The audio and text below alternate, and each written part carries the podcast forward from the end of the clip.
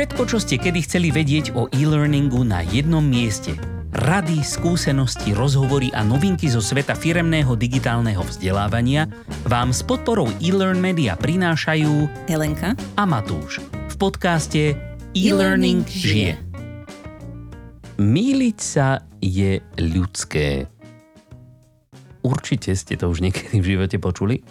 Alebo aspoň ty, Jelenka. Uh-huh. Počula si? Hej, no. počula. A Väčšinou som ono to nie len, počula. že je to ľudské. Prepáč. No, Čo väčšinou som sa počula, keď niekto chce ospravedlniť svoju chybu.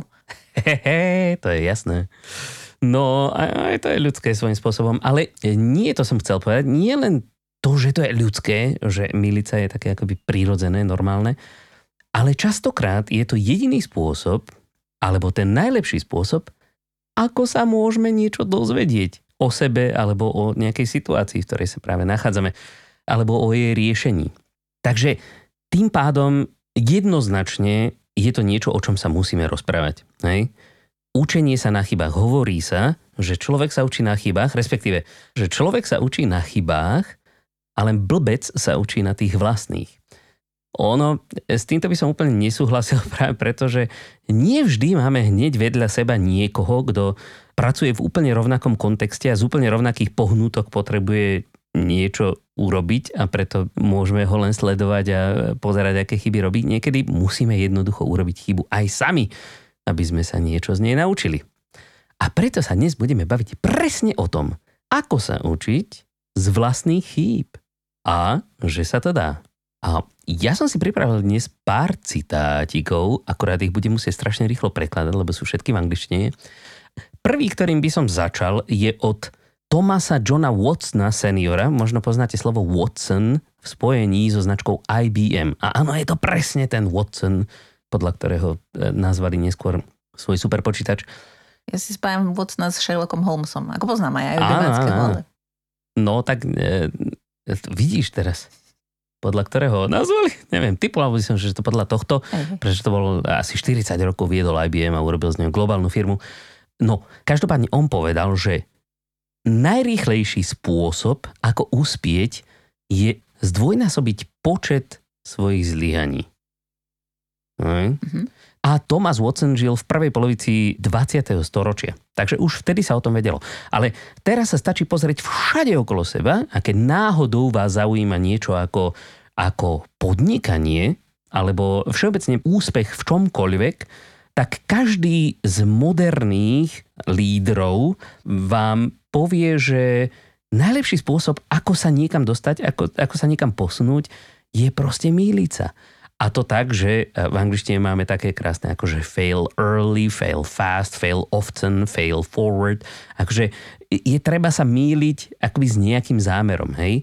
Urobiť chybu proste čo najrýchlejšie, ako nečakať na to, kým príde dokonalý moment, kedy určite žiadnu chybu neurobíme. Alebo míliť sa kľudne často, proste skúšať nové veci, ale míliť sa zároveň tak, že nás to vždycky posunie dopredu. Jednoducho, ľudia, ktorí sa boja robiť chyby, a to je bohužiaľ niečo, z čoho vychádza aj naša kultúra, sme vždycky boli akoby vedení k tomu, aby sme boli proste čo najdokonalejší a, a neukazovali žiadnu slabosť a proste takéto veci. E, Ľudia častokrát sa potom dostávajú do situácie, kedy sa vyslovene boja robiť chyby.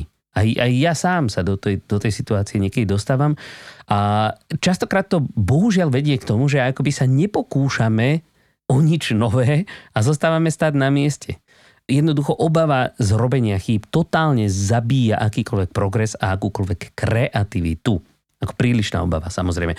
Budeme sa baviť aj o tom, že nie všetky chyby musíme nutne robiť, ale ďalších pár citátov, ktoré by som vám veľmi rád povedal a tento sa mi strašne páči, pretože presne vystihuje ten akoby takúto zmenu postoju k robeniu chýb, že to povedal Thomas Alva Edison, ja som nezlyhal, len som našiel 10 tisíc spôsobov, ktoré nefungujú. Hej? A presne takto je najlepšie sa na to pozrieť. Jednoducho, tá chyba nám presne ukáže tú slepú cestu, lebo my sme si mysleli, že e, robíme správne rozhodnutie, ale zistíme, že sme neurobili správne rozhodnutie. Tak teraz nás to upozorní a bude nám to vrtať v hlave a dovolí nám to, alebo umožní nám to nájsť práve tú správnu cestu.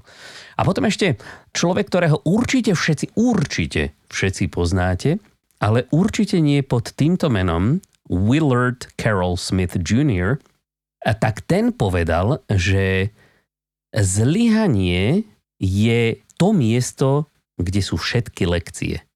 Hm? A zároveň v náväznosti na to povedal, a to je to, prečo nás to zaujíma dnes, je, že tréning je v podstate kontrolované zlyhanie. A skutoč, no a, ale pod akým menom no, poznáme tohto pána? To práve nechám na ľudí. Bude to aj v zdrojoch k dnešnej epizódke. Konkrétne videjko, v ktorom to povedal. To už vám môže niečo napovedať, ale nevadí, nevadí. Willard Carroll Smith Jr. Hej?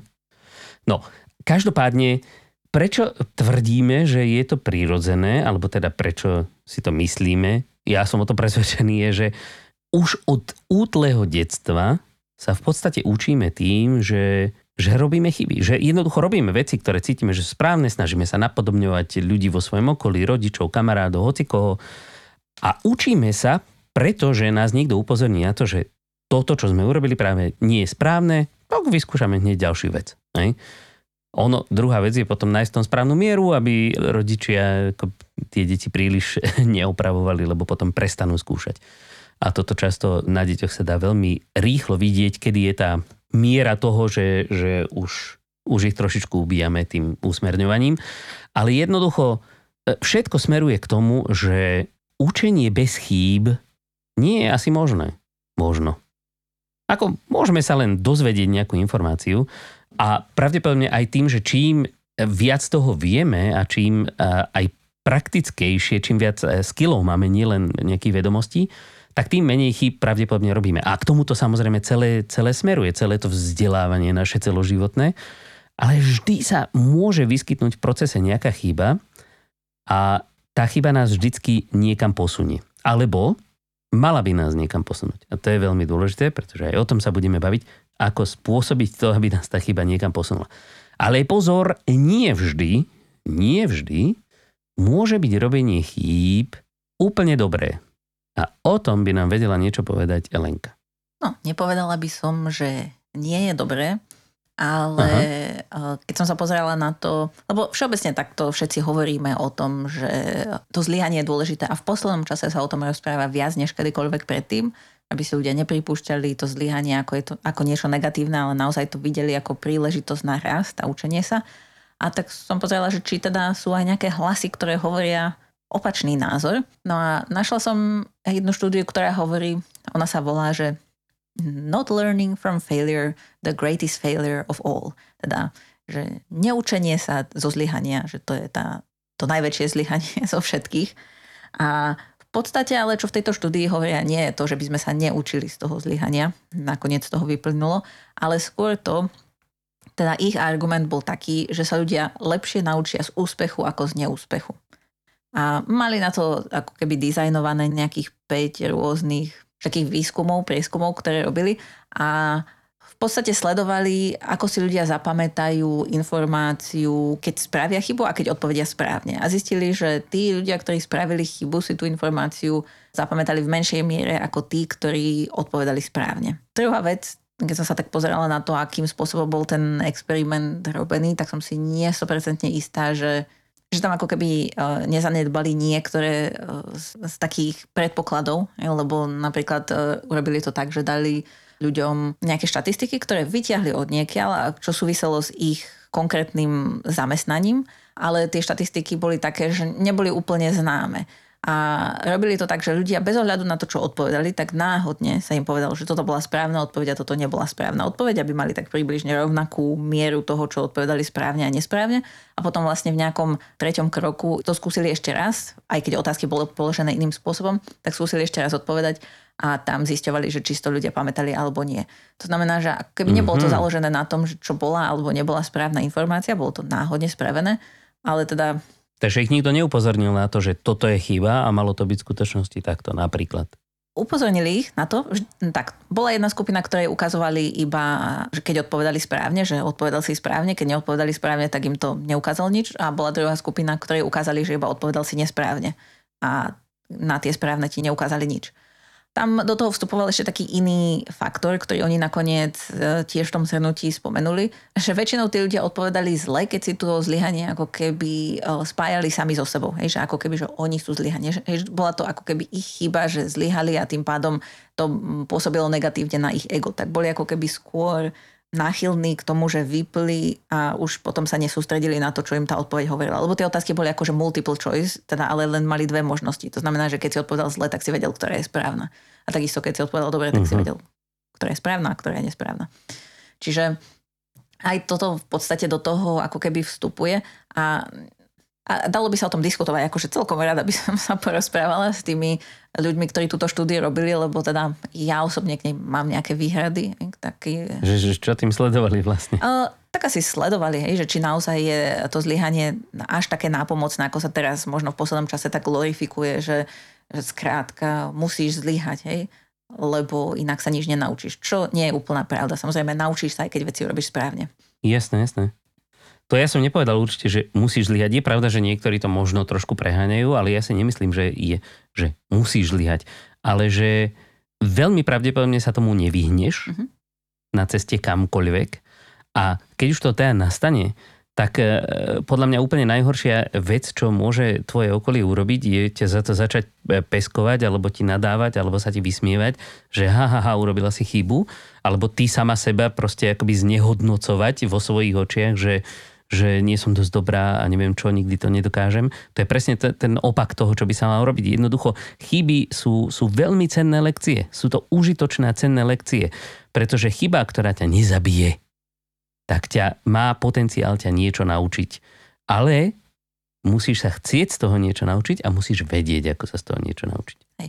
A ono to v podstate bolo aj v zhrnutí tej ich štúdie, že ak sa ľudia chcú niečo naučiť, tak asi lepšie sa naučia, keď e, odpovedajú, alebo teda keď nerobia chyby. To znamená, že ty odpovieš na niečo správne a to, že odpovieš správne, ti to potvrdí ten tvoj nejaký, e, za tým, čo sú, buď je to tvoja pamäť, alebo nejaké tvoje odvodzovanie, že prečo si si zvolil tú možnosť, ak náhodou iba náhodne netriafaš.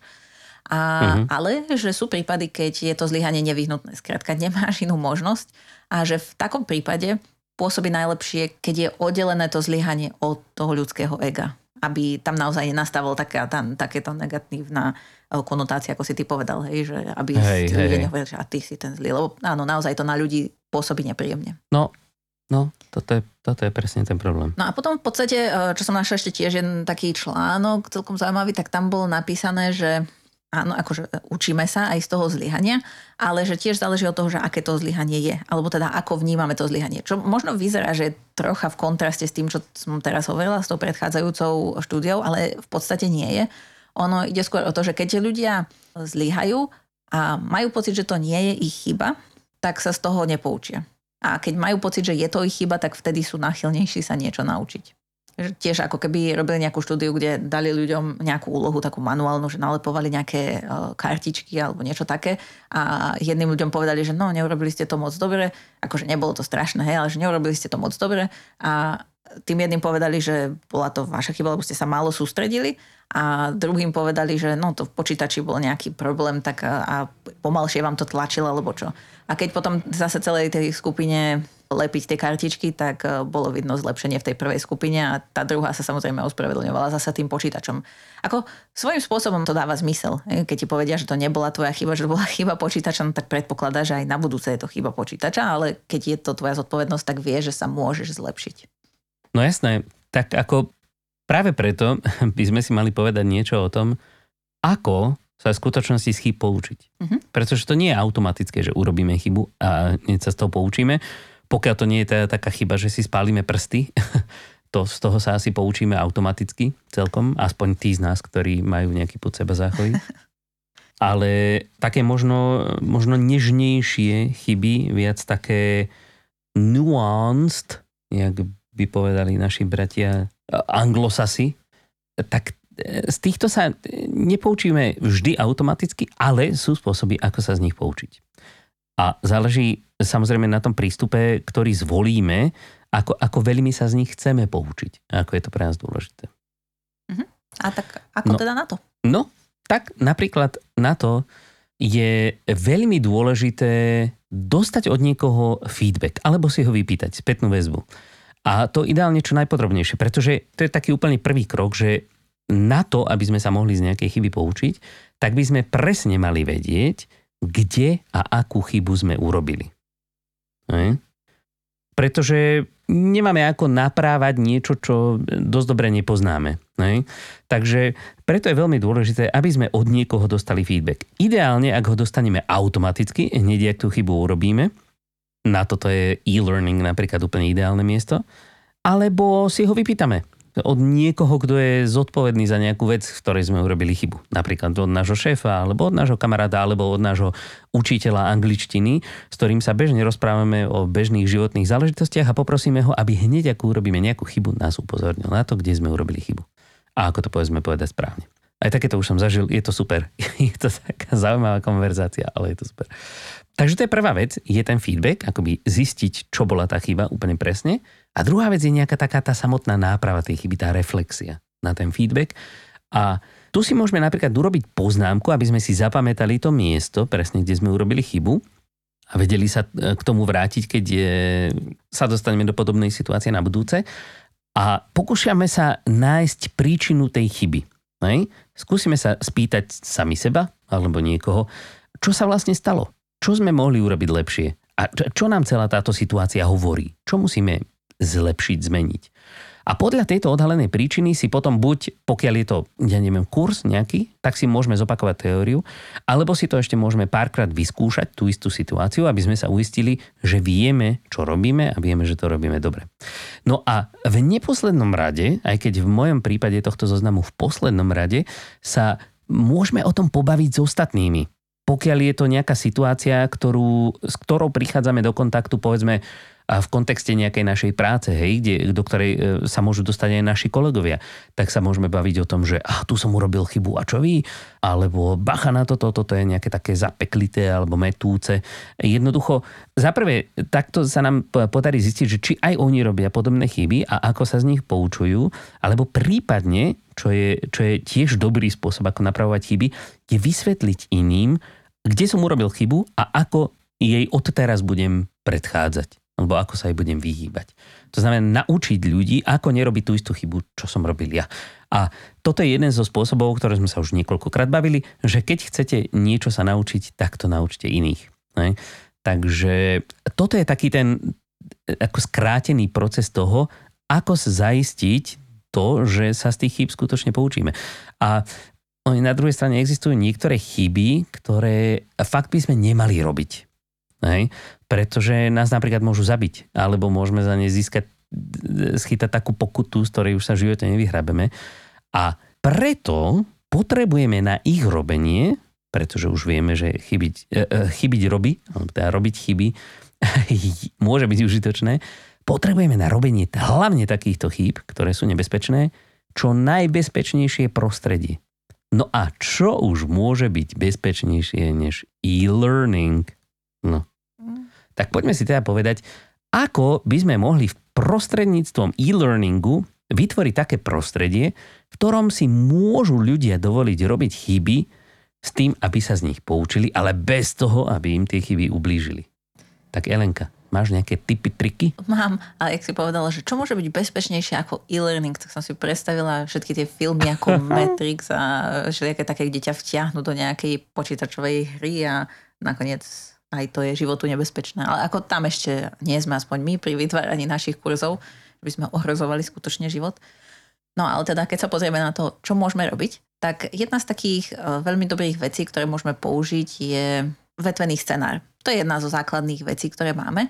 A to z toho dôvodu, že reflektuje skutočný život. Skrátka, môžeme človeku ponúknuť situáciu, v ktorej by sa bol ocitol skutočnom živote a môžeme ho nechať roz, robiť rozhodnutia bez nejakých reálnych dopadov na e, jeho život, iba možno dopad na jeho ego, ale to je celé a to sa veľmi rýchlo zahojí, ak to nikto nevidí, lebo je to len v rámci toho e-learningu, že sa to skúša. Takže vetvené scenáre sú veľmi dobrý nástroj na to, aby si človek mohol skúšať aj e, nejaké chyby. A súčasťou tohto je dôležitá aj spätná väzba.